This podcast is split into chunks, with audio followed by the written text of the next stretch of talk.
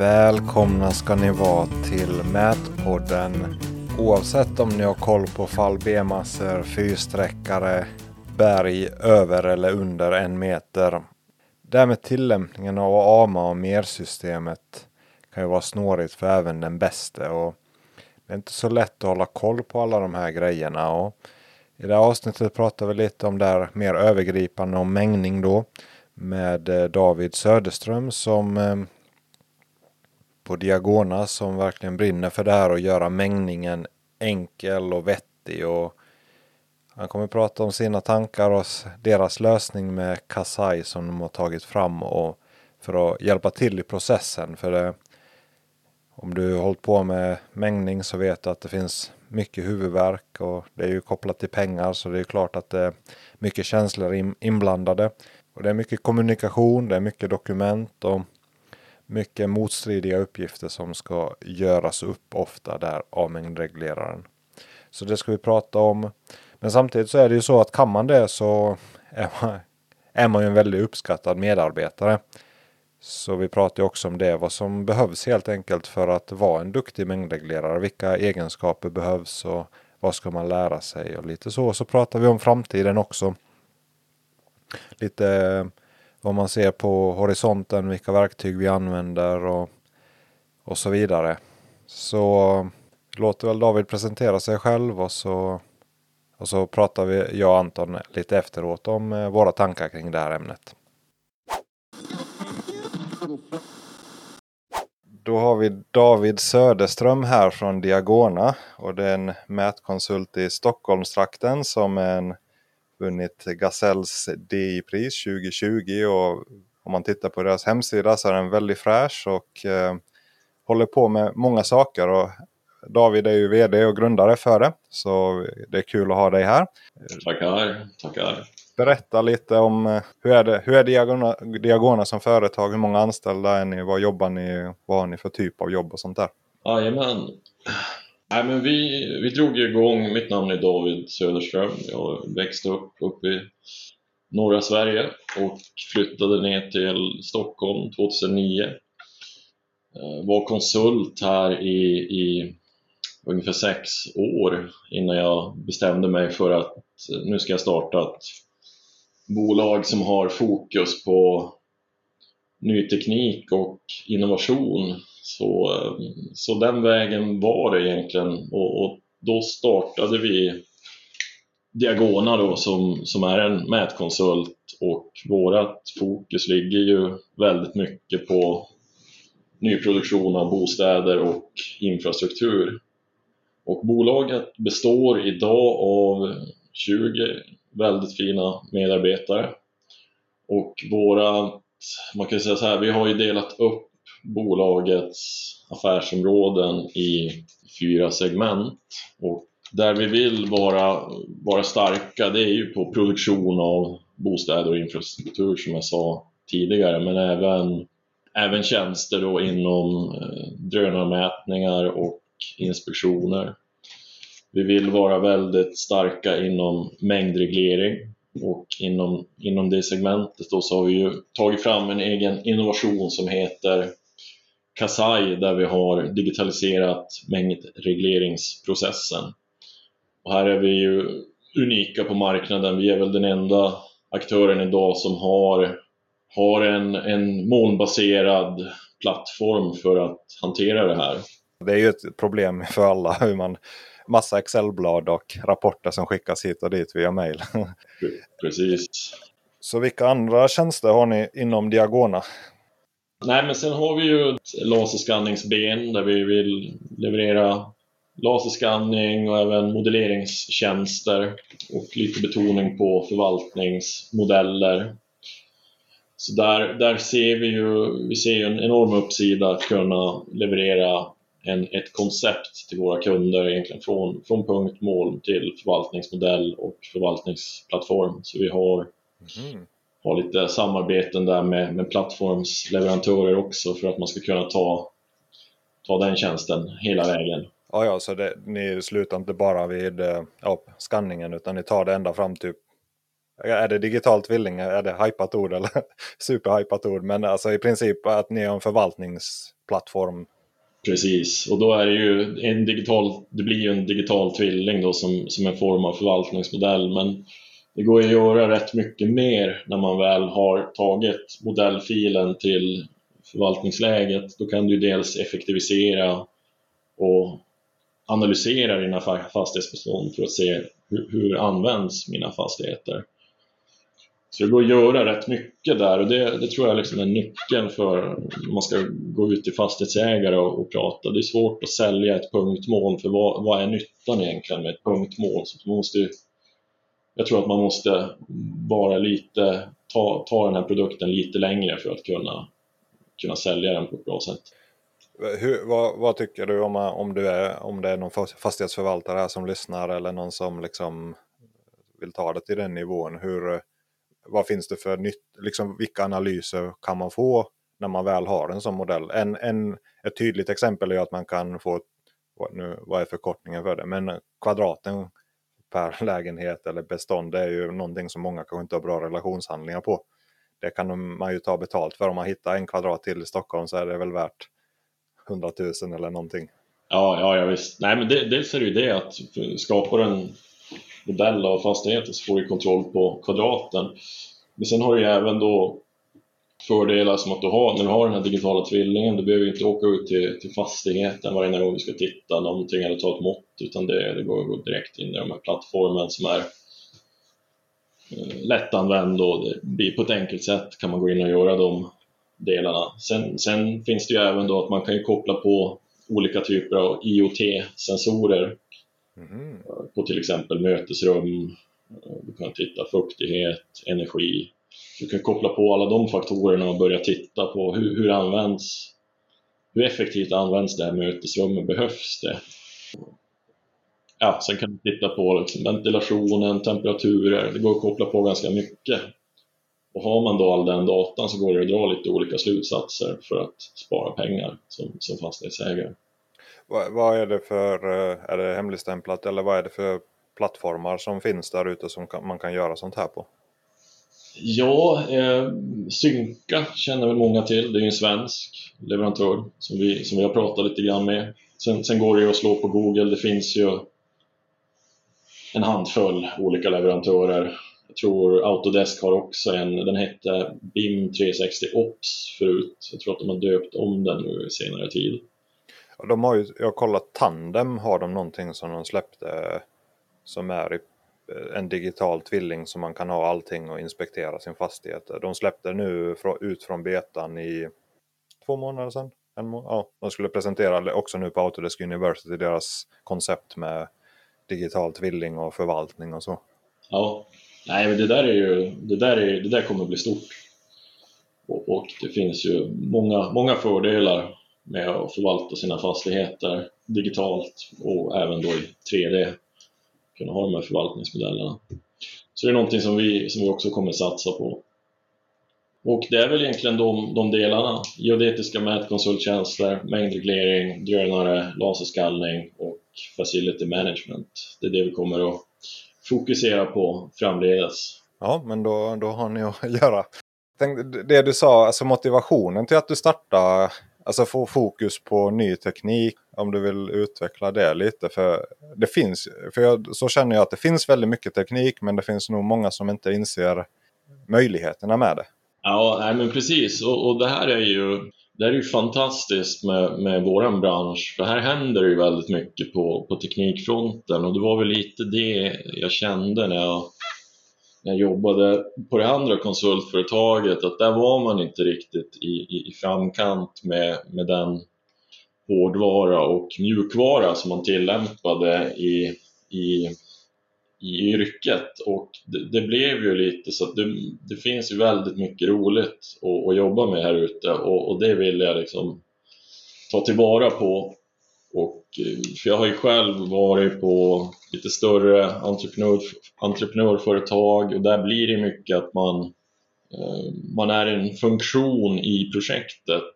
Och eh, det är inte så mycket fokus på att förbättra och utveckla arbetsprocesserna utan det viktiga är ju att tidplanen då hålls istället för att liksom jobba med att optimera och utveckla mät, mätrollen. Och, och, där kände jag väl att det här är någonting som jag vill förvalta för, för det finns väldigt bra och fina verktyg som man kan använda för att skapa mer värde för sig själv men även då för, för kunden.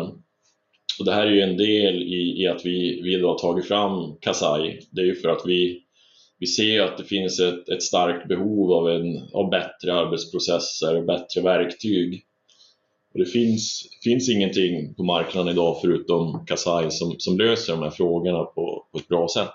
Men eh, om, för de som inte är bekanta med mängdreglering, hur, hur ser processen ut? Mängdreglering används då anläggningsentreprenader handlas upp på utförande entreprenad eller ett så kallat mängdkontrakt. Mängdregleringsprocessen är då en reglering av mängdkontraktet och detta görs oftast löpande genom projektet. Det är ofta en mättekniker, projektingenjör eller platschef som hanterar det här på entreprenörens sida. Ofta sitter man och mäter upp de olika mängderna med Bluebeam eller en annan beräkningsmjukvara som till exempel SPG Geo. Beräkningen görs, ett verifikat tas fram som, som laddas upp i Kasai på respektive kod i projektet. Det blir då en uttagsförfrågan på koden. Denna skickas då vidare i flera steg i granskningsprocessen. Slutligen granskas den av beställarparten och när tillräckligt många koder är verifierade så kan ett perioduttag stängas och faktureras. Mm. Ja, för, det, och för den som är helt, helt ny är det ju att mängd, mängderna i summan eller i kontraktet de stämmer ju inte, all, eller, de stämmer inte överens perfekt med verkligheten. att Mark, Mark har ju den förmågan att vi vet inte riktigt vad som finns i backen. ja, nej, precis. Nej, men det är ju en uppskattning som, som görs baserat på ett indata som man har fått. Mm. Och beroende då på hur bra indatat var, hur många borrpunkter gjorde man och så vidare. Hur, hur går mängningen till på många ställen om man bara liksom generaliserar lite grann? Ja, men det är ju ofta de här Excel-snurrorna som, som de flesta sitter på och eh, det bygger ju då på att man, man ska ha en person som äger det här Excel-arket och att den här personen har ordning och reda på beräkningsunderlag och så vidare som, som kopplas då till de specifika ut, uttagen. Så att så tar man ut 55 kubik jordschakt så behöver man ju då veta hur, hur har vi kommit fram till den här siffran och, och vart finns den här siffran? Eller, eller vart, vart, finns den här mängden? Och det här, det här funkar ju bra ibland och i de flesta fall så funkar det inte särskilt bra. Och tyvärr är det ju så här många, många jobbar och det, är ju, och det finns ju det, det är ju de här arbetsmetoderna som är inarbetade. Man, man sitter i Excel-ark och, och, hanterar det här eh, på, ett, på ett godtyckligt sätt men, men det går att göra så mycket bättre. Här har ju vi då skapat, skapat en plattform som mer eller mindre garanterar spårbarhet genom hela processen. Och det finns även en funktionalitet som, som gör att man kan samarbeta på ett bra sätt inom projektteamet. Och, och det här är, ser vi många gånger när vi går in i, i projekt, och det, det känner säkert du också till, att man, man, man går in i ett infrastrukturprojekt till exempel och kunden vill ju tillsätta en, en mätorganisation. Ofta får man ju höra att man vill ha en mätningsingenjör som ska vara mätchef, produktionsmätare och mängdreglerare. Och effekten av det här blir ju ofta att man prioriterar bort mängdregleringen för att det viktiga många gånger är att tidplanen ska löpa på, man har en deadline att förhålla sig till så att man, man prioriterar helt enkelt bort mängdregleringen på grund av att man har en underbemannad mätorganisation. Och det här blir väldigt, väldigt tydligt för även projektledare att har man ett system som Kasai så kan de ju logga in när som helst, var som helst, bara de har en internetanslutning. De kan se i realtid hur, hur mängdregleringsarbetet fortlöper. Och det här är en väldigt viktig fråga för det här är kopplat till likviditet och har man inte ett systematiskt bra arbetssätt kopplat till hur man ska mängdreglera projektet då kommer man ju att få likviditetsproblem i slutändan. det finns ju ofta kravet där liksom att man ska ajourhålla mängderna och så. Men jag har inte jobbat i jättestora projekt men ändå liksom något medel, säg medelstora projekt så är det ju många gånger hela mängningsbiten som du säger kommer i slutändan. Bara just det, nu måste vi fakturera, nu måste vi få fram mängder och, och, och just det, har vi mätt in det här och hur... Ja, det, det blir liksom som du säger att det är underprioriterat och så hamnar det på efterkälken hela tiden och då blir det inget bra resultat heller. Nej, nej precis och då kan det ju bli att man får stressa igenom mängderna och så kanske man liksom tappar, tappar lite volymer på, på olika koder för att man, man var tvungen att stressa igenom det här medan man skulle göra en hel del andra saker. Men hur, hur ser Kasai ut? Är det liksom ett eh, program som mängdar åt en eller är det mer process? Eller när man tittar på, på hemsidan så är det mer som en process då eller ett verktyg för att styra processen? Eller om du liksom beskriver hur, hur, hur det funkar eller vad, vad det, hur det hjälper i mängningen? Ja, ja men precis. Eh, vi har ju designat Kasai på två, två olika sätt. Man kan ju mm, konfigurera Kasai tillsammans då med en beställarpart. Det kan ju vara entreprenören som bjuder in beställaren eller så är det beställaren som bjuder in eh, entreprenören. Idealläget för oss är väl att man har, det, har med Kasai som en arbetsplattform redan i förfrågningsunderlaget från, från beställarens sida. Och eh, ja, sätter upp det här systemet för att reglera mängderna med, med entreprenören.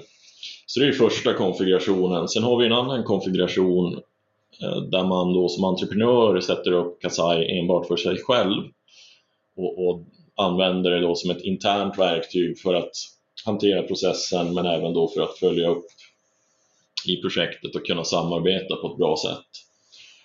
Eh, så det är de två olika konfigurationerna man kan sätta upp Kasai med och eh, Eh, det finns ju lite olika fördelar eh, baserat på vilken konfiguration man väljer. Men i stora drag då så är ju Kasai en molnbaserad plattform där man registrerar, man loggar in på kasai.io som är, är vår hemsida. Eh, där loggar man in, då har man ingen användare så kan man registrera en gratis. Och när man har registrerat sin användare och loggat in så kan man då börja sätta upp sitt projekt och då trycker man då skapa ett nytt projekt. Och då börjar man egentligen med att läsa in mängdförteckningen och den läser man in via en så kallad inläsningsfil som man kan hämta hem från Kasai. Det är en mall där man behöver använda en, en viss struktur då.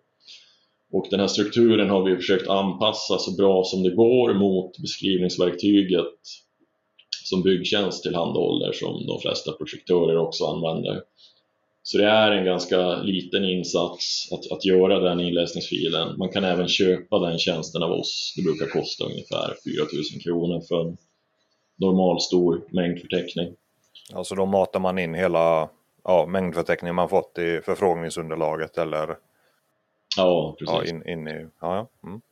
Och när man då har eh, läst in mängdförteckningen så blir nästa steg då att man bjuder in parterna beroende på konfiguration eh, och användarna till, till det här projektet.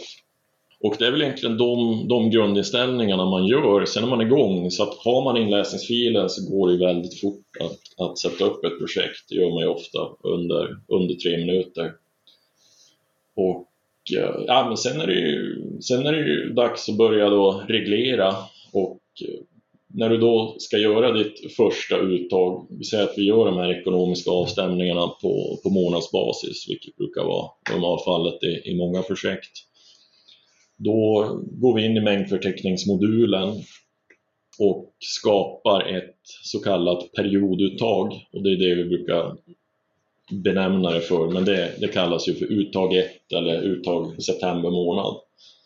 Så när man har skapat det här perioduttaget, då kan man ju börja koppla uttagsförfrågningar från respektive kod till det här perioduttaget. Och då klickar man in eh, på koderna och säger att i, på den här koden kopplat till uttag 1 så vill vi göra ett uttag av jordschakt för järnvägstrummor till exempel på 55 kubik man bifogar de verifikat, alltså det beräkningsunderlaget som, som man har använt för att komma fram till den siffran bifogas och man trycker på spara. Sen skickas det här då, nästa steg blir att det skickas för intern granskning.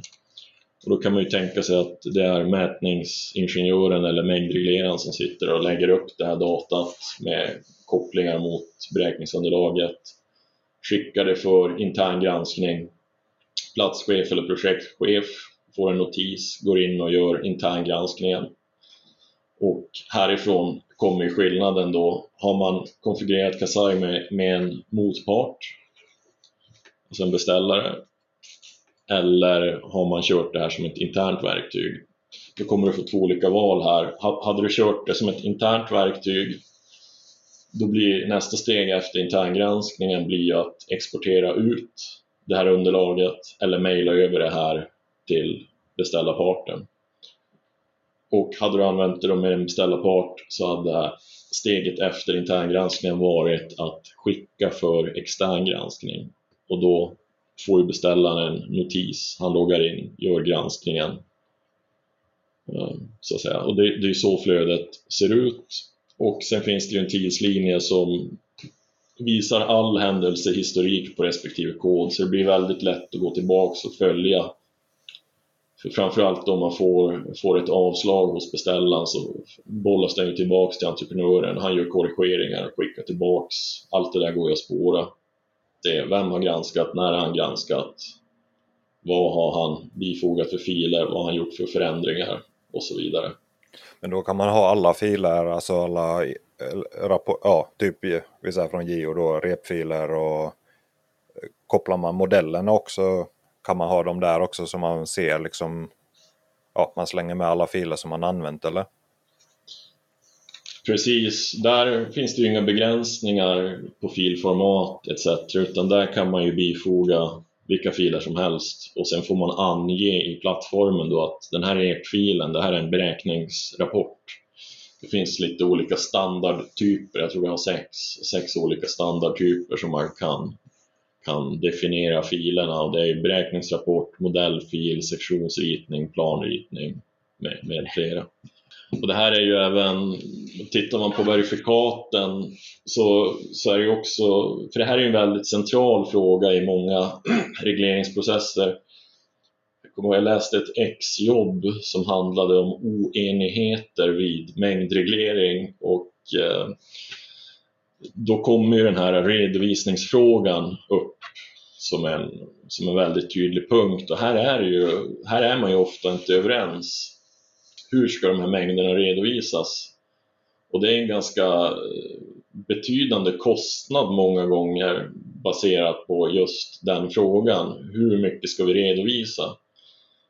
Och, och här har vi ju liksom lagt in funktionalitet för att kunna kunna hantera den här frågan på ett så bra sätt som möjligt. För att våran värdegrund i Kasai är att vi ska skapa en, en mängdregleringsprocess där det finns ett bra klimat och, och liksom en tillit mellan parterna för att det ska bli en bra arbetsmiljö för de som sitter och reglerar.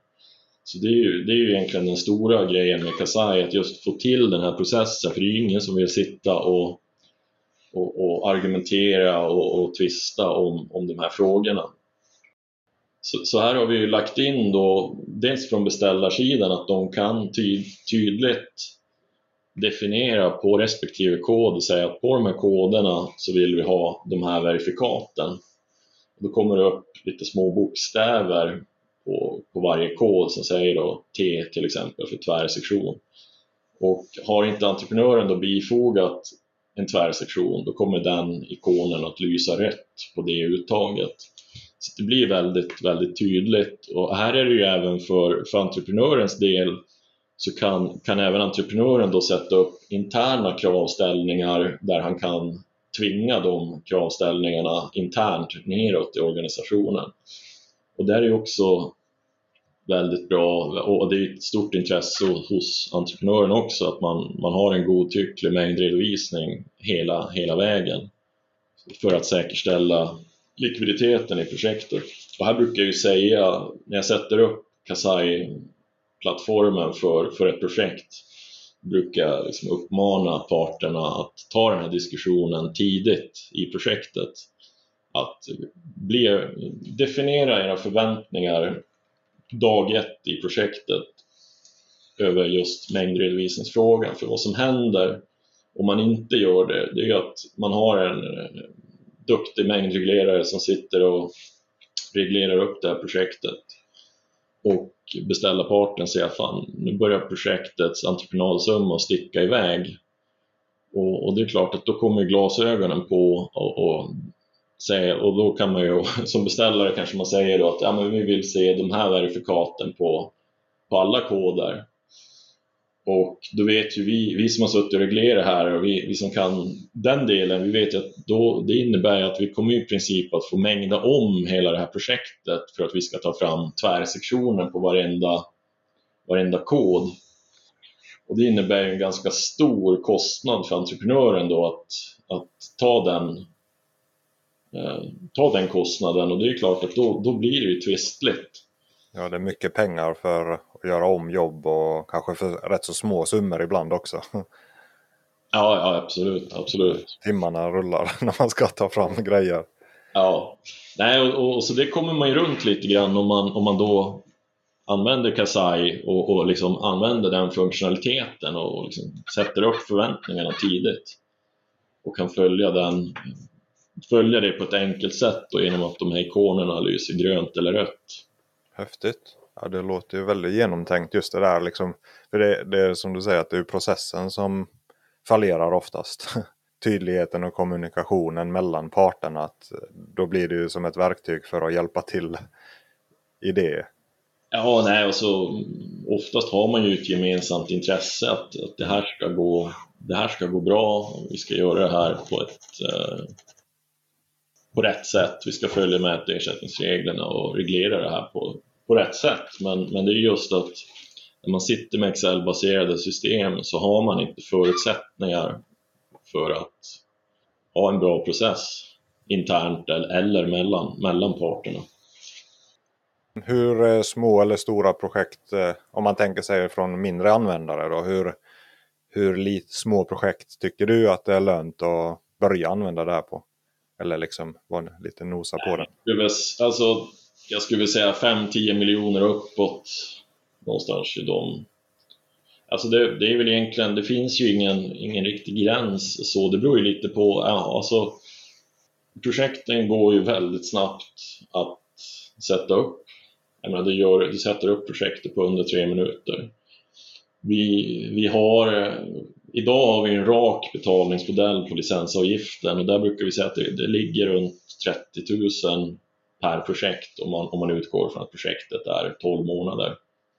Eh, och här, här har vi ju, vi kommer anpassa betalningsmodellen på sikt där, där man har en dynamisk eh, prissättning som baseras på kontraktstorleken.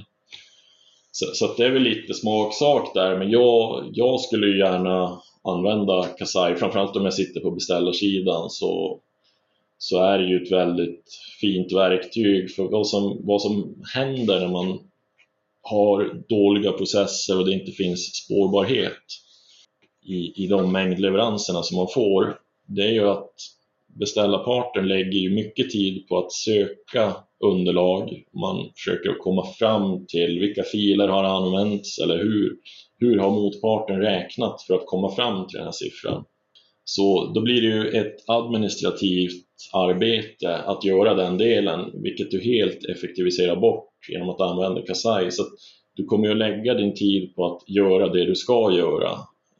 Och det är ju då att granska mängderna, så att du får ju en kvalitativ granskning av mängderna. Du slipper sitta och göra det här administrativa jobbet att leta filer och försöka liksom komma fram till hur motparten har räknat. Och, och tittar man idag, alltså investeringarna i, i an, anläggningsprojekt idag från offentlig och privat sektor ligger på 105,7 miljarder 2020. Det är ganska mycket pengar, det är många projekt som, som snurrar. Så skulle man implementera Kasai på 25, 30, 50 procent av, av de projekten så skulle man spara rätt mycket pengar i form av effektivisering men men även då från offentlig sektor så, så är det ganska, vad ska man säga, det, det är väl ganska bristfälligt hanterat många gånger över hur man, hur man verifierar de här mängderna. Och eh, det baseras ju på lite olika faktorer. Jag menar, en mängdreglerare idag, det vet du kanske själv att det är ingen kompetens som är så här jättelätt att, att hitta. Någon som är duktig på mängdreglering och här har vi ju en generell brist i Sverige, att vi har inte den här kompetensen. Det här syns ju ute i projekten. Det är ju ofta en part som inte har rätt kompetens på, på rätt plats. Och det här är ju ett problem, vilket, eh, vilket vi, vi kommer att satsa ganska hårt på just mängdregleringskompetens inom Diagona.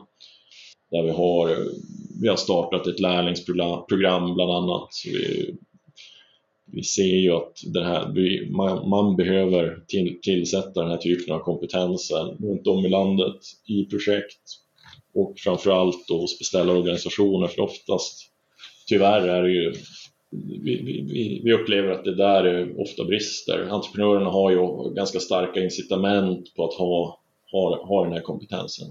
Mm. Nu på sistone har jag blivit att jag jobbar som projektör då och vi, vi tar vid ofta projektering, alltså så totalentreprenadsprojektering. Så man får ju någon slags eh, ja, förfrågningsunderlag helt enkelt. Ofta är det någon slags, någon slags grov mäng, mängning eller beskri teknisk beskrivning eller rambeskrivning. Men, men man ser ju att den som projat inte har koll på ja, beskrivningar eller AMA eller mängder. Att det, det är ofta brister det där. Jag, jag brukar, jag har en konstig hobby med att titta på offentliga upphandlingar lite då och då.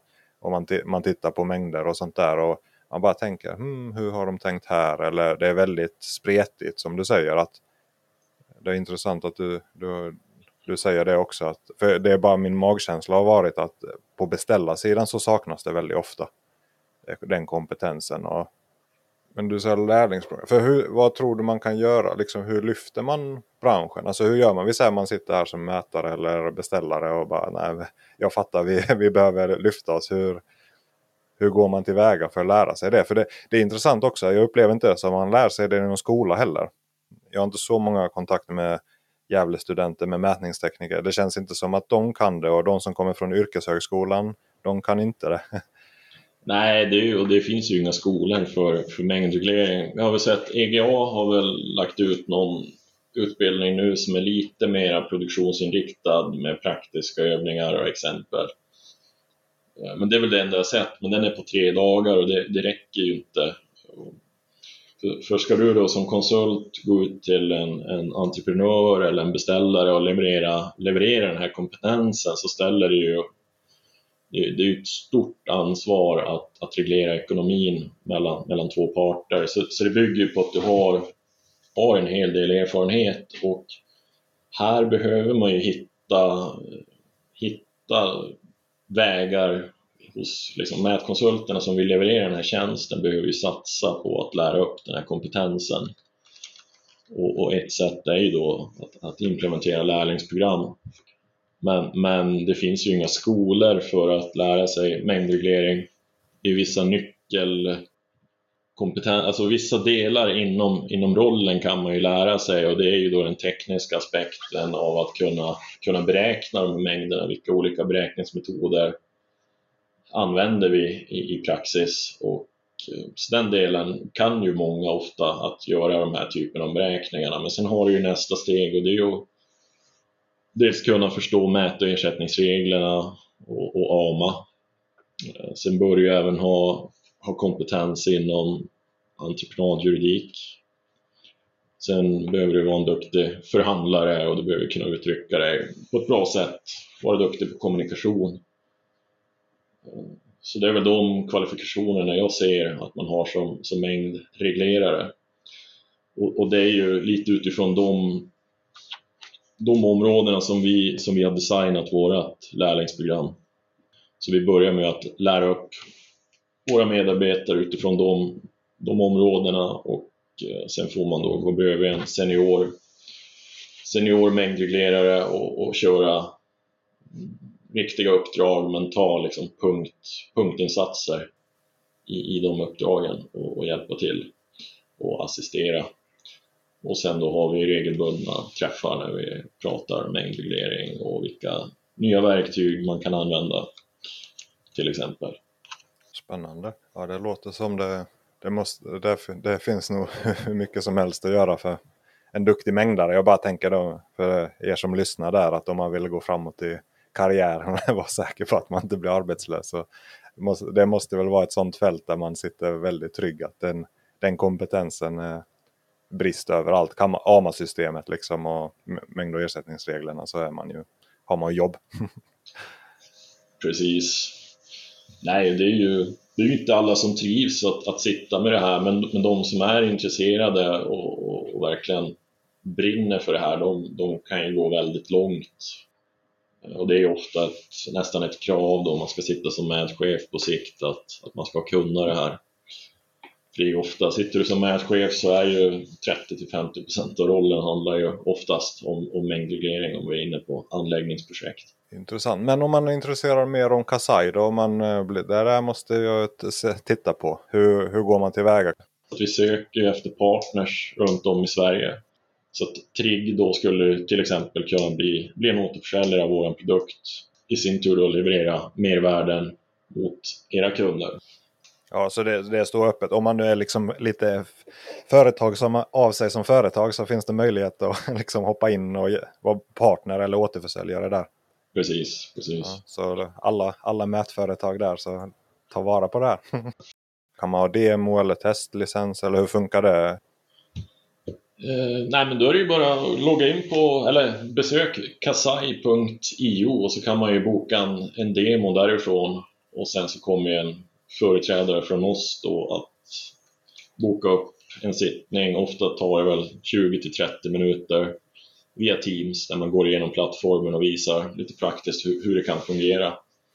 Och vill man då sätta upp det här projektet, sätta upp ett projekt och, och köra Kasai så, så går det ganska fort att göra den konfigurationen. Det som tar tid är den här inläsningsfilen, men, men det löser vi som sagt för 4000 kronor så, så har man löst den frågan.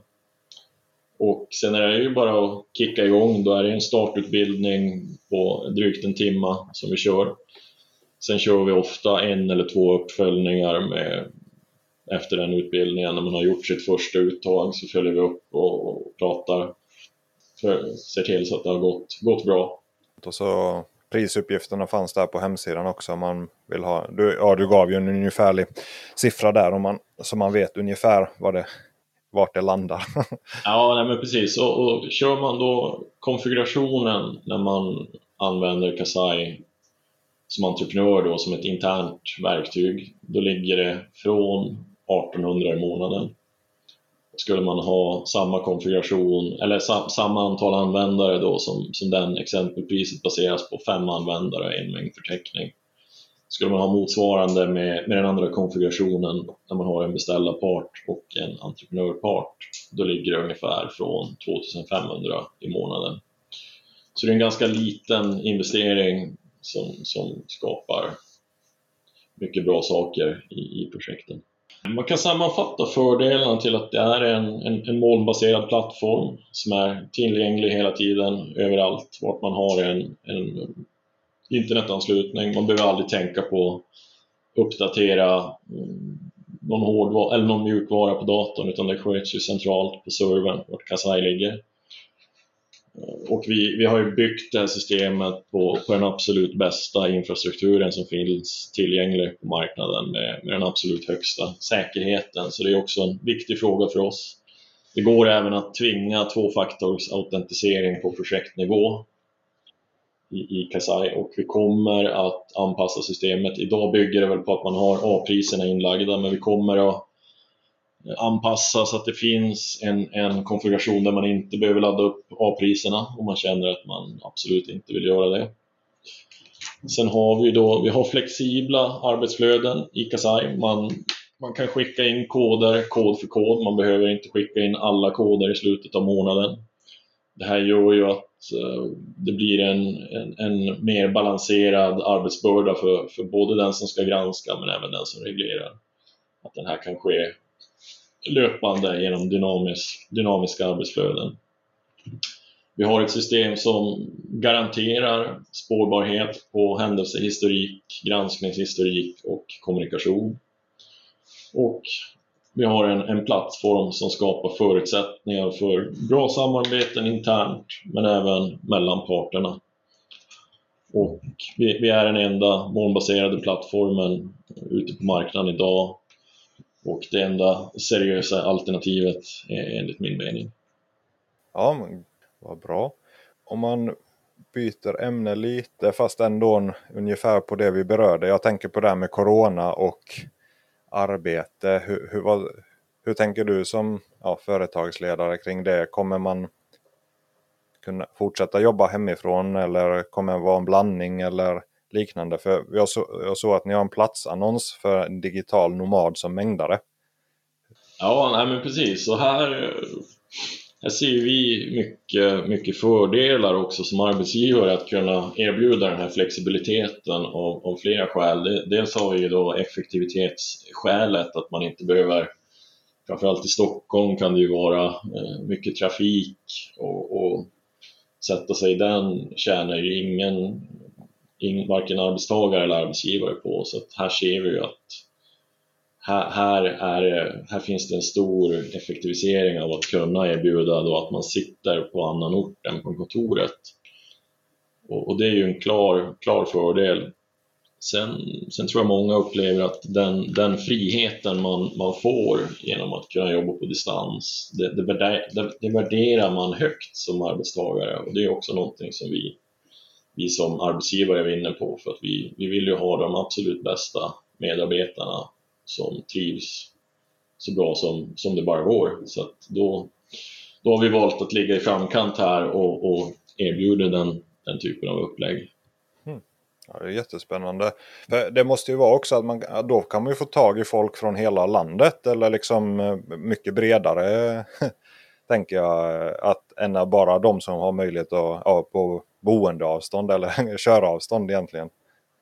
Nej men absolut, så det ökar ju ökar ju förutsättningen för att du kan rekrytera bra, mm. bra, bra folk.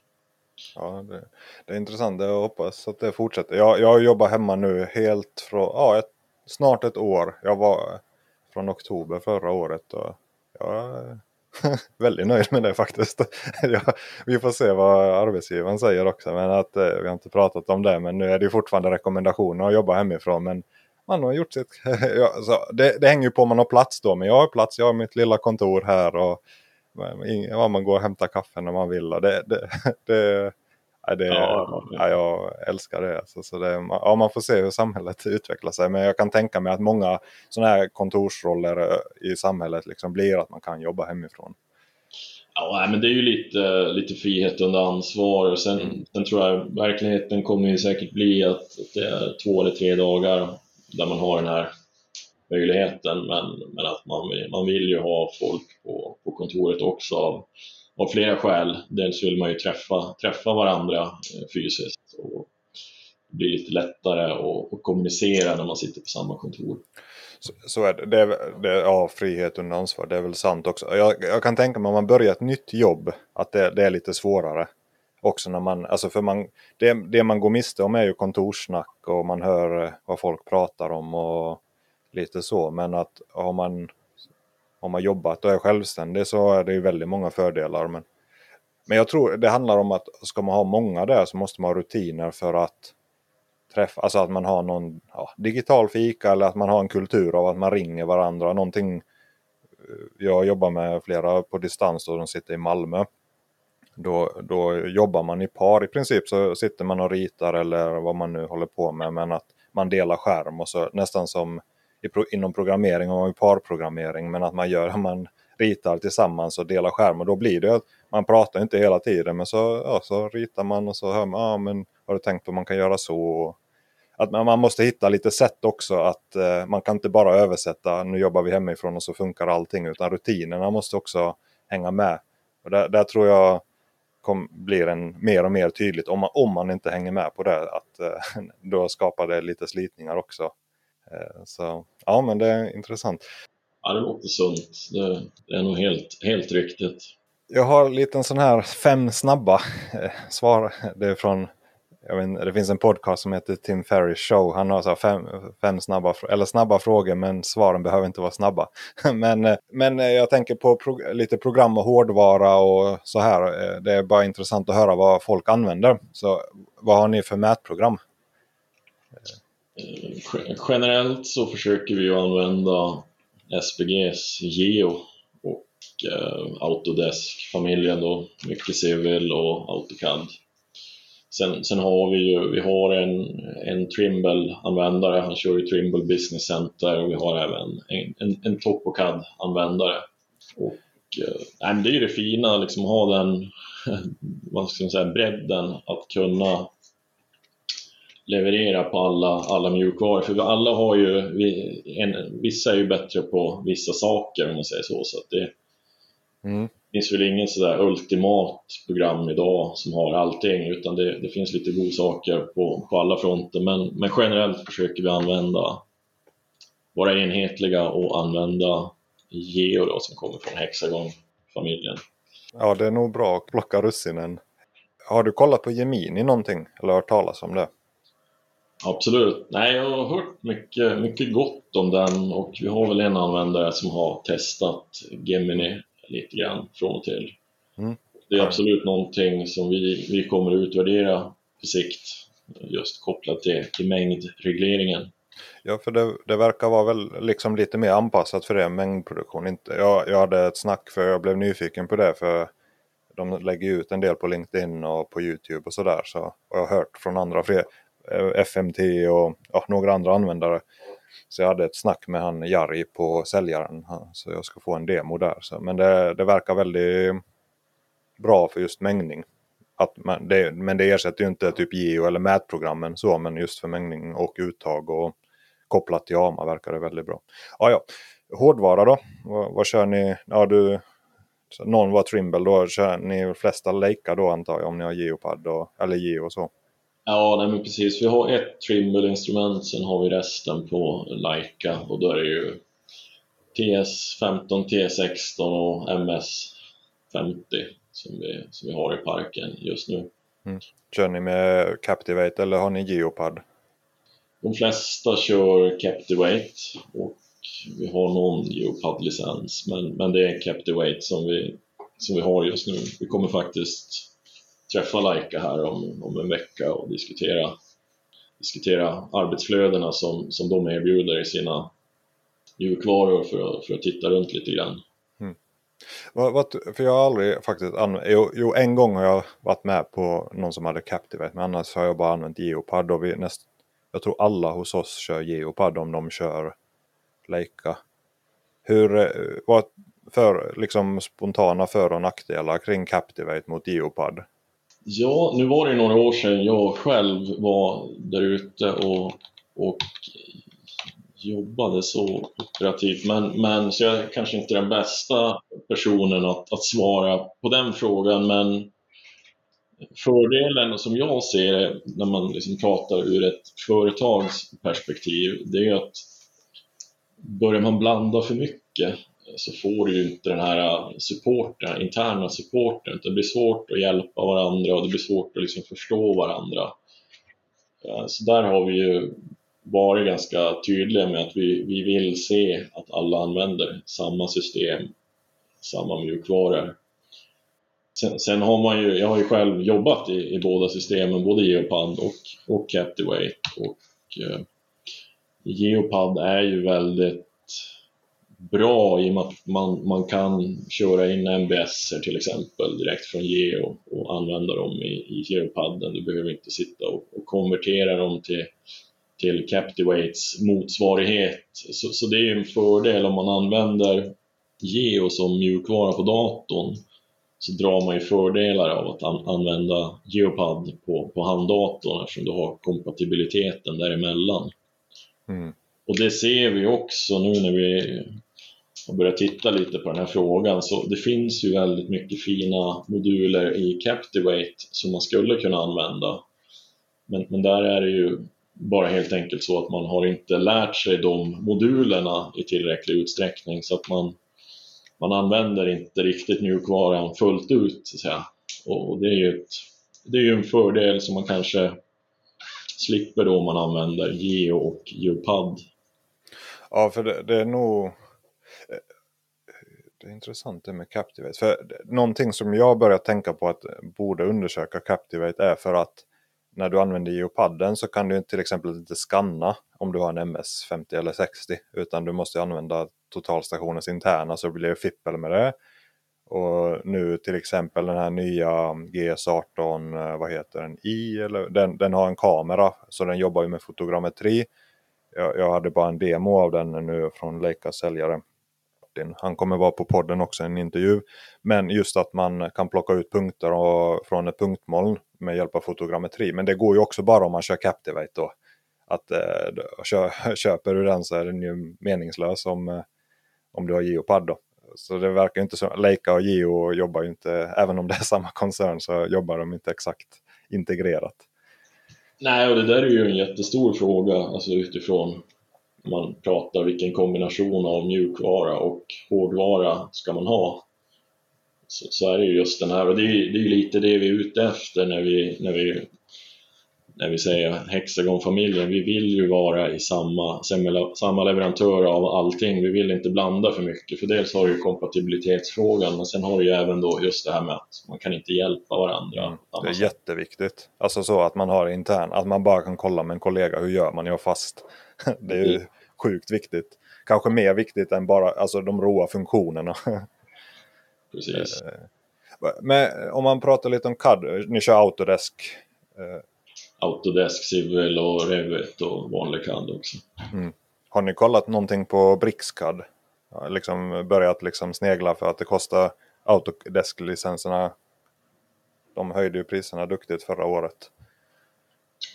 Jag har varit inne och hovrat lite grann på SPGs hemsida om den där Bricks, BricsCAD men, men jag har själv inte, inte använt det eller testat det. Vi, vi, har haft det som testlicens och vi har köpt flera av dem. Så släpper många av eld, eld i princip så att LT och vanliga AutoCAD släpper. Jag kommer köra vidare med Civil men eh, alltså det är väl för att man har fast. även, även om man det verkar väldigt likt. Alltså Mac, liksom LISP och alla, allt sånt kan man ju och det är samma kommandonamn. Den heter ju BIM Pro eller någonting som motsvarar Civil 3D. Eh, och den kostar ju bara typ 15 000 och sen eh, engångskostnad och sen är någon eh, liten underhållslicens.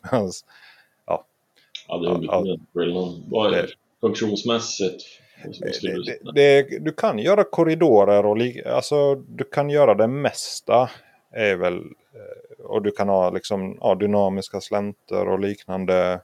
Eh, mycket är samma. Du har ju inte till exempel, alltså det beror på, använder man civil fullt ut till exempel gör, alltså du kan ju dimensionera ledningsnät och mycket sånt. Så det, det, finns ju inte där utan jag tror de har satsat lite mer på eh, vad ska man säga, beam inomhus eh, mer anpassat. Men det finns ändå eh, civil-funktioner där.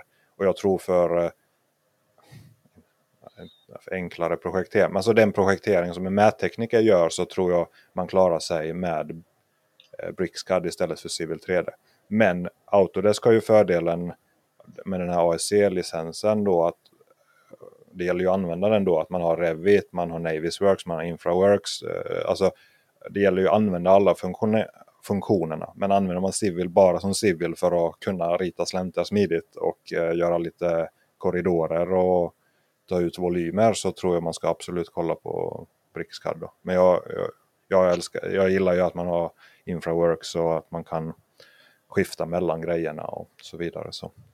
Men det är helt värt, alltså det är mycket billigare och de trycker ju väldigt mycket på BricsCAD eh, att eh, det är kompatibelt. Det är samma kommandon och det är samma funktioner och det, det är ju en kopia och det, den är ju lättare på datorn också. Den, den verkar vara bättre för liksom, ja, kräva mindre ram och processorkraft också. Så. Det är intressant. intressant. Ja, det ska jag absolut. Jag ska, jag ska kolla lite, börja kolla lite djupare på det också. Jag tänkte jag ska försöka få ihop något, något avsnitt där man kan jämföra olika, olika varianterna. Men, det, men jag tror det, det just att Autodesk, lite som du sa med Leica, att för att få full nytta av den så ska man gå in all in och så att man eh, kan alla funktionerna och hur de integrerar med varandra. Det är lite så med Trimble eh, märkte jag, jag pratade med Fredrik Bergström på FMT. Han kör ju TB, liksom Trimble fullt ut. Och det är också ett väldigt integrerat paket att man kan flytta filer mellan SketchUp och alla, oh, jag kan inte namnen på enheterna för jag har inte använt Trimble men att jag tror det är att man måste liksom välja leverantör och så bara nu kör vi dem. Precis, nej men verkligen exploatera och vara nyfiken på funktionalitet. tror jag är viktigt. Men om man börjar runda av, det finns ju mycket att prata om, men om man tänker eh, fram, framtiden eller, eller det cutting edge. Vad har, har du några digitala eller produkter eller hårdvara som du har fastnat för på sistone som du tycker liksom, ah, men det är bra program? Det behöver inte exakt vara mätning men mjukvara som hjälper en i jobbet eller eh, hårdvara? Eller, eller någon som du har hört på företaget som ja men det här är en ny grej som är bra? Ja, så det, det jag börjar se lite grann det är att Autodesk har ju börjat marknadsföra rätt hårt någonting som heter Construction Cloud. Och där har man ju verkligen sett, eller det, det man ser på deras marknadsföring är att de har ju verkligen sett fördelarna med, med molnbaserade system och det är någonting som jag kommer att börja utvärdera på sikt, vad, vad de kan erbjuda där, för jag gillar ju också molnbaserade system utifrån att det, det, allting ligger på molnet, det uppdateras per automatik, man har alltid tillgång till det, det är driftsäkert och så vidare. Så, så, det är väl någonting som jag kommer att utvärdera och titta på framöver här, hur vi ska kunna, och om vi har någon nytta av de verktygen Eh, sen ser jag också att de börjar streamlina lite flöden mellan, jag tror det var Drone Deploy som de har eh, påbörjat något samarbete med. Så, så att, eh, nej men jag tycker de, de kommer med mycket, mycket intressant och så, så det, det är väl några verktyg som, som vi kommer att titta lite på. Mm. Ja, de, det är ju, man får ju hur mycket mail som helst om Construction Cloud. Jag, till slut så svarar jag på ettan så jag har haft det först två, ett, ett möte med dem nu innan semestern så jag ska följa upp. För, för det såg riktigt smidigt ut demot eh, för ja, inomhusdisciplinerna som jag kallar dem. Att, eh, men för mark eller anläggning så tror jag inte de är där än. De, de eh, sa att de skulle kolla på om jag skickade över lite gamla filer. Så, och mm. lite exempel, kan ni ta ut tvärsektioner och sånt. Och det så, kändes inte anpassat. Vi får se om vad de säger. Men, men att men fokus där var, det lät som det var väldigt mycket det du sa också om processen. Att eh, processen för att ta ut mängder, att eh, du kunde ha stakeholders och du kunde ha liksom interna och externa granskningar och samarbetspartner. Det var tydligt där. Du kunde slänga in IFC-modellerna till exempel ritningarna och det, det blev väldigt tydligt att okej, okay, det här har du tagit ut. Antingen eh, liksom linjemeter bara så ser alla okej, okay, det är den här koden som är kopplad och, eh, men även BIM-objekt då, typ pålar, eh, stålbalkar och liknande. Och då kunde man se visuellt, typ som en sprängskiss, att okej, okay, du har tagit med alla de här. Så det, det såg väldigt bra ut och det såg inte heller så vansinnigt dyrt ut. Så jag tror mängdar, mängdar man eh, hus och grund och hela den biten verkade riktigt bra. Men jag tror inte de har tänkt kopplingen till liksom till mark och anläggning. Ja, just det. Var, var det take-off? Ja, det var take-off-modulen och sen visar de ju, det är ju flera moduler ja. Eh, det bygger, vad hette den, Build eller Collaborate? Men det är, det är en samarbets, i princip det, det är också en plattform där du hanterar alla ritningar så lite mer intelligent. Det är ju som alla de här byggportalerna fast lite bättre skulle jag säga. Där du har versionshantering och på ett väldigt smidigt sätt som Byggnet och alla de här andra portalerna. Så de ville väl ta av den kakan också. Så, men ja, det, det, verkar vara väldigt bra just också att det blir ett helt integrerat flöde. De vill ju ta hela biten från början av projektet, liksom i princip från anbud till du hanterar alla dina ritningar, DVG och pro projekteringen där och sen entreprenadskedet också, relationshandlingen. Mm. Så, så de vill ju liksom att man använder det i hela projektet. Då. Ja, de är ju, det är det som är farligt med Autodesk, de är ju starka. Ja. Och när de börjar komma in och, och konkurrera på, liksom, på vissa håll så är de ju ofta väldigt framgångsrika. Eh, så det är, men, men de har bra verktyg också så det gynnar ju, gynnar ju oss användare. Absolut. Ja, det blir intressant. Jag brukar kolla, jag ska kolla nu också. Jag kollade förra året, eh, eller brukar, förra året. Eh, Autodesk har ju sin eh, sammankomst, eller vad man säger, sån event, tre dagar. Så jag kollade tre dygn förra året. Nu ska jag kolla, jag ska kolla nu också. Så det, man ser vad de släpper. Om jag får säga ett, en häftig grej som Auto, Civil har ju nu, nya Civil är de har haft det i beta länge, ground force eller något sånt. Men det är i princip eh, autograding. Att det är ja, AI, är någon slags automatiserad eh, projektering. Att du lägger in brytlinjer och du lägger in lågpunkter och definierar maxlutningar och minimilutningar på ett objekt. Och sen räknar den ut bästa lösningen för det. Och eh, lägger in, då kan man optimera maxfyll, minfyll, eh, Eh, det är, helt, det är jättehäftigt. Att, eh, särskilt för ett anbudsskede eller en totalentreprenadsprojektering så är det ju, du kan spotta ut liksom tre alternativa lösningar så istället för att lägga en hel dag på att försöka hitta fungerande lösningar. Så ja men eh, det, man behöver lite handpåläggning efteråt men det är riktigt smidigt. Alltså jag bara ser, lär man sig det bra så kan man ta stora, stora bitar av av spara mycket tid. Hur, hur ser tröskeln ut?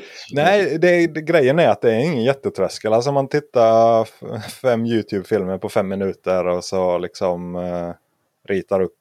Eh, alltså det, det är projektering på barnnivå liksom. Alltså, du, du definierar din, du, ja, du ritar liksom zoner och du ritar liksom områden och linjer. Eh, de, de ska presentera nu på själva out Autodesk University som eventet heter lite mer om det. Det finns några YouTube-filmer om det. Men jag, jag, testade till exempel, jag, gjorde en proj, jag hade precis gjort en proj på en parkeringsplats. Eh, ja, kommersiell fastighet, parkeringar. Så var jag färdig med det. Liksom det var ja, me mellan 5 promille och 3 procents fall. Och det var lite knixigt att få till. Jag kanske la tre dagar, fyra dagar på, på det projektet för att hitta en bra lösning och kanske generera två, två alternativ. Och så gjorde jag det, så kom det ut så testade jag på samma projekt, ritade upp brytlinjer och la in eh, parametrar och så. Det tog mig en timme att lägga in dem och så spottade den ut en färdig lösning. Nu, nu kanske det var lite genväg. Jag visste ungefär vart högpunkterna och lågpunkterna borde ligga. Eftersom, men, men att jag såg det att för, för att ta fram idéer, okej okay, kommer det här funka? Eh, så är det helt, helt fantastiskt. Det ingår i ASC-licensen i 2022 då. Så det är bara man install, ja, installerar det. Så det, det är ett riktigt grymt verktyg. om man Ja, det är mitt tips till alla. ja, intressant. Eh, Okej, okay, en sista fråga. Eller så här, om man är ny, ny mätare eller ny i branschen. Vad har du för råd och tips för dem? Vad ska man göra eller vad ska man undvika? Vad är liksom så spontana tips?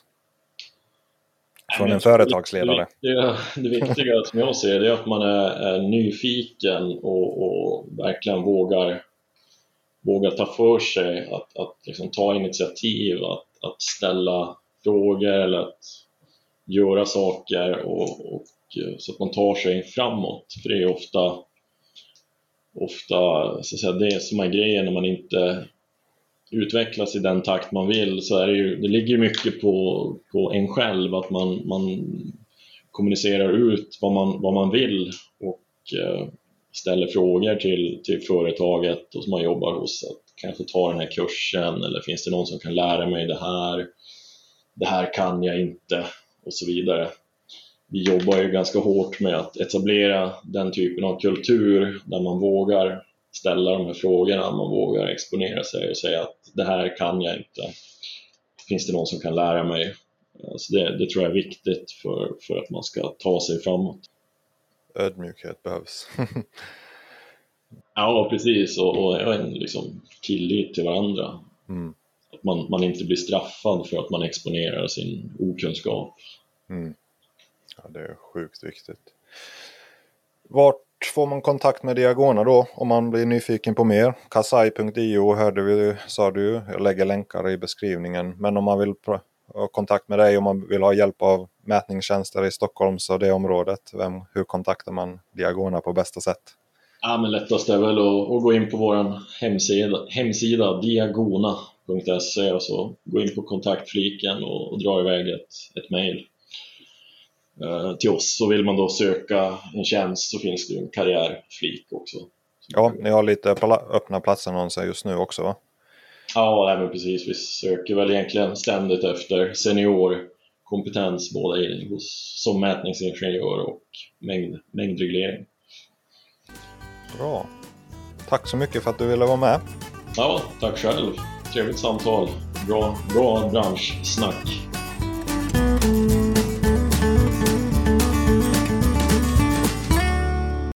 Nej, men det var kul att få ha med David här. Det, han, hade ju, han brann ju för en sak, det hörde man ju. Men eh, jag tänkte på det där med mängning. Jag har mängdat en del men kanske inte så mycket i stora projekt som jag nämnde också i intervjun. Men du Anton har ju gjort det. Mm. Hur, alltså hur, hur, om du bara beskriver liksom, hur, hur gör man typ i en... Ja, du har jobbat i tunnelbanan eller vad du har gjort då? Mm. Ja, men det, det är ju som man som David snackade lite om, det är ju det är ofta Excel-baserade ja, dokument man, man jobbar i och det, det är ju mycket som kan bli fel och mycket som kan strula liksom på vägen. Men, men han hade ju väldigt mycket matnyttigt att komma med. Ja, men vad, vad fastnade du för där, tyckte du? Ja, men eh, just om vi, om vi ska gå in på Kasai så var det ju... Han, han snackade om att eh, just, just eh, förväntningarna, att man, är, att man är tydliga med förväntningarna i början av eh, projekten. Så, så båda parterna är överens om vad som ska komma in, vad det, vad det är för verifikat, om det är sektionsritningar, beräkningsrapporter och planritning kanske. Och just den här funktionen eh, i Kasai att det lyser rött liksom om, om inte allt är inne. Den, är ju, den verkar, verkar riktigt bra. Ja, för, för visst är det så att det, alltså det är bra att ha ett program. Men jag bara tänker, alltså det, grejen är ju att det är processen som är viktig. Att ta fram volymerna för oss som mätare eller vad man ska säga är ju det är inte där problemet sitter. Vi vet ju hur man kör modell mot modell och säger någon att vi ska mellan de här två ytorna eller de här metrarna eller så. Mm. Det är inte det som är det svåra utan ofta är det otydligheten vad som ska komma fram, hur ska det dokumenteras mm. Eh, och så vidare. Att, att det kommer efteråt, Nej, men vi behöver en rapport på det där annars får ni inte betalt. Och så som man sa, att då får man lägga tid på att ta fram en, en siffra som inte genererar mycket pengar men det tar tid att räkna mm. om allting. Och Precis. kan man strukturera upp det, vi säger om man nu inte väljer att använda Kasai, är det ju ännu liksom, eller lika viktigt eller viktigt att ha en struktur på vad tänker vi, vad har vi för leveransplan, vad förväntas av oss och så vidare. Mm. Så alltså på något sätt att, att, att komma in rätt från projektet helt, helt från början och det låter ju som det här blir ett jättebra verktyg för att verkligen göra det och kunna dela med sig av samma data. Mm. Ja, verkligen. Någonstans så hamnar man ju i det här att Alltså som un underkonsult. Mätkonsulten är väl rätt så ofta eh, underkonsult. Man har ju inte man har en huvudkonsult eh, om man det är kanske större projobb eller så är man ja, det finns någon totalentreprenör och så har man någon mark, markentreprenör och så har man, hamnar man där som mätkonsult eh, i botten. Att det kan ju vara både ett och två och tre led ibland. Eh, och då får man inte med sig kravbilden. Visst är det. Man bara, någon säger till en, ja, ta fram lite mängder och så gör man efter bästa förstånd. Och så, så finns det ju en UB eller en TB eller eh, rambeskrivningar vad det nu är för kontraktsformer. Det finns mm. ju någonting som styr och, och då blir det ju fel när man inte har fått det. Mm. Ja, jag, så är det. Känner du igen mig eller är det bara jag som hamnar i den här sitsen? Nej, nej, men absolut, absolut. Man blir, eller man, man, tar in en konsult och så får han ett, ett litet område och ta fram mängder egentligen. Och just mängdberäkningen är ju, är ju en del och allt runt omkring är ju en helt annan grej med AMA mer och kontraktet och vilka handlingar väger tyngst och, och allt det där. Det är ju där ja, det svåra ligger egentligen, tycker jag.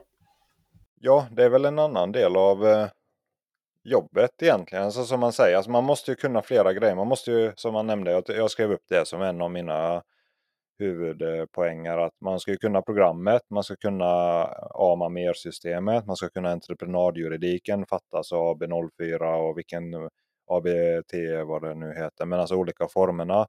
Man ska ju kunna förhandla, man ska kunna föra sig bland folk och kunna ge och ta känsla där och så ja. kunna uttrycka sig och kommunicera både live men att liksom kunna läsa och skriva text också. Så att det är mycket som ställs på den som mängdreglerar. Det är, inte, att det är ju en egen äh, disciplin, jag vet inte om det är fel ord, men det är, det är någon en roll, det är en specialistroll.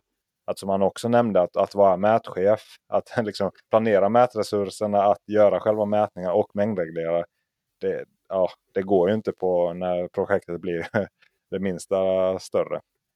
Nej, nej, nej om man, om man säger för, för en klassetta i alltså, Trafikverket. Eh, de ska ju hålla på med, vad är det, stomnät 20% av tiden eller vad det är. Eh, ja, då har du inte tid att, att liksom att kunna mängdreglera på rätt sätt heller. Liksom. Det, det, är liksom, det är två helt olika världar egentligen. Ja, verkligen. Men jag, jag tänker alltså det där är, alltså det är så livsviktigt oavsett. Alltså, men att just ta reda på vilka förutsättningar gäller. Att i början, man, man får ju alltid så här, ah, men kan ni hjälpa oss att ta fram det här eller hjälpa oss att mäta eller ta fram mängder. Men att fråga, var är kontraktet? Vad har ni för, eh, vad har ni skrivit på? Vilka paragrafer gäller? Vill ni inte dela med er av hela ja, kontraktet så i alla fall någon paragrafer som gäller mig. För Många gånger så skippar de ju över, eh, alltså de vet ju inte vad mättermer kan, om, om man nu utvidgar från mängdregleringen, men mättermer betyder, vad, vad betyder upprätta ett stomnät eller mm. underhålla ett stomnät. Och det är en mm. mening, men det kanske kostar ett par miljoner den meningen. Mm. Och så har de bara, ja ah, men det, det fixar vår mätkonsult. Precis. Att, att, men, men att liksom verkligen gå till botten, för stora beställare de går ju dit. Det är ju där, det står ju skrivet här i beställningen, då ingår det, punkt slut. Mm. Mm. Att då som, som underkonsult ta, verkligen ta reda på det här, det här angår oss. Och sen gäller det ju att i sin tur kanske klargöra åt sin beställare som är eh, ja, det kan vara en part i ledet bara att det här kommer landa på oss. Vi måste komma rätt in på projektet. Vi måste vara med på rätt, vid rätt möten och vi mm. måste mm. kunna liksom prata med den som kommer granska vårt. Och, att, ja, att, ja, det är någonting jag har tänkt mycket på sistone. Vid varje projekt som går fel, om man nog backar bandet efteråt, så är det ofta där det landar. Man kommer inte in rätt från början för man förstod inte vad de faktiskt ville ha, eller skulle ha till och med. Nej, precis. Men eh, ja, mängdberäkning, det finns ju en, en väldig eh, möjlighet där i, alltså just komma ut med en, kanske en utbildning eller kurs eller någonting för just mängdberäkning. Eh, ja, hur man går tillväga liksom. Inte bara, inte, inte det tekniska utan allt runt omkring med kontrakt och ja. Det tror jag. Ja, jag tror en prakt, alltså det finns ju några utbildningar. Alltså det finns väl ett par dagars utbildningar finns det där. Jag ska länka där till det jag sett. Jag, ska, jag vet inte. Jag har inte själv gått dem såklart. Då, men, men jag tänker om en kurs att det skulle vara, någon, att det skulle vara praktiskt också. Alltså sådär liksom att man får. Ofta är det ju okej okay, det här är AMA-delen men man måste se, eller mer-delen, men man måste liksom mm. omsätta mm. det. Så här tar du fram den och det här betyder det i större sammanhanget. Jag tror det, att, att det blir väldigt liksom någonting man får ja. nytta av det. Det finns definitivt eh, utrymme för kurser för det och för både det ena och det andra i, i, vår lilla bransch. Verkligen. Ja, men vi, vi kan väl lämna det därhän då. Så om man byter lite riktning.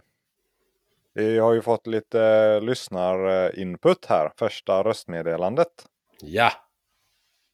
Då får vi ta och lyssna på det. För det är en respons till eh, det första lyssnarmeddelandet på mail som vi läste upp förra veckan. Så vi lyssnar på det. Hej, jag lyssnade precis på den här professor i lantmäteri och ni hade en liten inlägg om eh, det här med fastighetsgränser och att det var bara att ringa Lantmäteriet för att få koordinaterna. Och eh, det stämmer till viss del, men i stora hela taget stämmer det inte. Utan, eh, när gränserna är nytillkomna i dagens eh, system, SVEDAF 99 1200, så finns de ju att tillgå i moderna koordinater som man kan använda. Men oftast så är eh, gamla avstyckningar gjorda i betydligt äldre system och eh, det förekommer även lite brister att man får med registerkartans koordinater i avstyckningsakterna, även om gränserna är gamla. Det finns en hel del information på Lantmäteriets hemsida om just koordinatkvalitet och dylikt som man kan titta på. Tack! Ja, så storyn är inte så, så simpel som den, det låter kanske.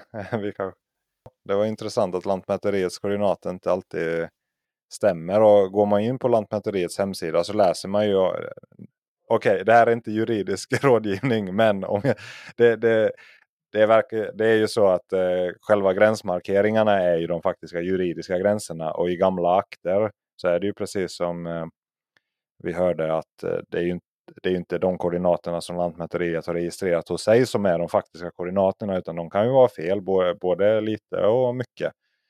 Eh, utan man, också att det gäller och där att ta reda på vad som gäller faktiskt. Att är, är det en gränsutredning så är det ju en lantmäterist, en lantmätare som behöver vara där. Att lednings eller gränsutredningar och liknande är ju inte lika entydigt. Att en gränsanvisning det är ju en sak. att om man har koordinater eller bra, bra info så är det ju spraya ut det. Men det är ju lite mer komplicerat. Men det, det, det låter som att vi behöver kanske ska ta och fråga experten om det här. För ut, utveckla ämnet lite mer om det här. Mm. Eller, eller hugga någon, någon lantmätare intervjua. Ja, är du en lantmätare som eh, tror sig, eller markförhandlare eller som har, kan det här juridiska också som skulle kunna vilja förklara lite mer om det här så hör av er så får ni jättegärna vara med på det. Och det är väl så att det är väl det som vi tycker är väldigt roligt att eh, folk hör av sig. Man märker ju, vi har ju ett, eh, vi får ju in meddelanden här eh, en, en en liten stridström hela tiden nu. Så det är ju väldigt kul. Men det blir ju också ett litet... Ehm, det är ett angenämt problem att ha. Men vi säger nu så har vi gått över eh, 700 lyssnare på det populäraste avsnittet. Och ja, det ligger på där, mellan 400 och 500 just nu. Eh, om man snittar på avsnitten. Så eh, det blir ju att vi är ju vi är ju inte experter på allt på något sätt, långt ifrån. Eller känner du, är du experten Anton? Nej, långt ifrån. Nej men vi, vi är ju två killar på internet liksom. Det, vi, vi, kan ju, vi kan ju det, våra lilla fack som vi, som vi kan liksom. Mätning är för, för brett för... Vi sitter ju liksom bara och, och, och tycker till här på, i slutet på avsnitten. Ja, ja, så, så det är ju, man, och vi kan, alltså man kan ju inte ha koll på allting och man blir ju aldrig fullärd i det här yrket heller. Så om ni tycker att det är någonting som är fel så om, om, ta det med en nypa salt eh, om, och ha lite överseende. Men, men om det är att det är liksom en liksom felaktig uppfattning eller ni tycker det här måste vi rätta till så för all del skriv in. Det är jättebra. Jag har fått input eh, från en grävmaskinist att det ni sa om Leica det stämmer inte på eh, om MC1 till exempel från Fredriks avsnitt om vi nu tar någonting praktiskt där. Så det är jättebra, då vet vi. Vi måste ju lära oss och det uppskattar vi också för vi vill ju få ut rätt information. Men det man får alltid ha i åtanke då att det är ju vår det vi säger det är ju våra egna uppfattningar och det våra gäster säger det är ju deras personliga uppfattningar såklart. Så det är ju bra att ha det i åtanke. Men det, det tror jag att ni, ni förstår också.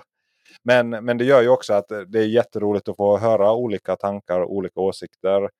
Jag, jag satt och läste på grävmaskins eh, system här och det finns ju faktiskt en rätt så bra Facebook-community eller en grupp eh, kring det där som har flera, rätt, nästan 3000 medlemmar. Så där skriver de väldigt mycket om maskinsystem. Då. Och det är ju jättemånga gånger så här, ja men jag ska sitta och köpa ett nytt grävmaskinsystem, vilket är bäst eller vilket ska jag köpa? Och du har ju folk som tycker att det här är bäst och det här är bäst. Och det, här... det finns ju åsikter av alla slag. Och det visar ju på att du har ju inte ett system som är bäst. Det är samma sak som med mätprogram. Vissa gillar Geo, vissa Topocard, vissa är TBC, Gemini. Alltså, det är olika verktyg. En snickare har ju inte, alltså alla kör inte med samma märke. Utan det beror ju på vad du gör. Mm. Så, så, att eh, när, när någon säger jag tycker det här är bäst, det här trivs jag bäst med. Ja men det är ju i deras situation. Det är ju mm. för att de kanske lär, lärt sig det, de har ett supportnätverk. Det, just det, på tal om det, så det är ju lite av det David sa också, att det finns ju fördelar med att ett företag har samma maskinpark. Det kanske finns bättre funktioner i någon annan, men om du inte har någon att fråga så vad hjälper det om du fastnar? Så att eh, ja, det är helt enkelt, det finns ju helt olika uppfattningar om det. Anton nickar. så eh, snälla någon, eh, så fortsätt höra av er. Eh, nä, näst, eh, både i textform, ljudform eller om det är privata meddelanden. Tycker ni, har ni intressanta gäster, tycker den där personen måste vi ha med eller så. Så eh, tipsa om dem. Och någonting jag vill säga att det är många som tycker att ja, de borde ni prata med. Eller ja men det här vore intressant. Men så frågar man dem, så tycker de att nej men det är någon annan som är ännu mer intressant. Eller man är rädd för att prata. Det, det är lite läskigt att vara framför en mikrofon men man vänjer sig.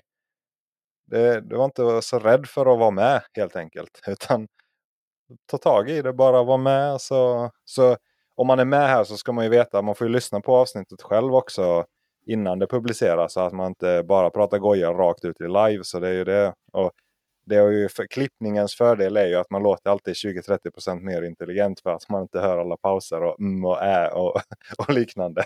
Så det, så det kanske gör att fler vill vara med också. Precis. Och när, och när jag är med då får vi klippa bort 96% eh, ungefär. Ja, det är lite väl blygsamt. Men, eh, men så är det ju. Det klipps ju. Så det, det är bra att vara medveten om det. Men det finns väl inte så mycket mer att säga. Nästa avsnitt kommer att vara ett avsnitt från Entreprenad Live. Det är om maskinstyrningssystem. Jag har fått tillfälle att intervjua i alla fall eh, Moba, Leica, L5, Makin och eh, Trimble. Så de kommer vara med och eh, de får ungefär samma frågor då och så får de svara på den. Så det kan ni se fram emot lite jämförelse där från eh, Entreprenad Live ett live-avsnitt helt enkelt. Eller inspelat live åtminstone. Grymt! Gott. Då säger vi så. Ha det bra! Hej då!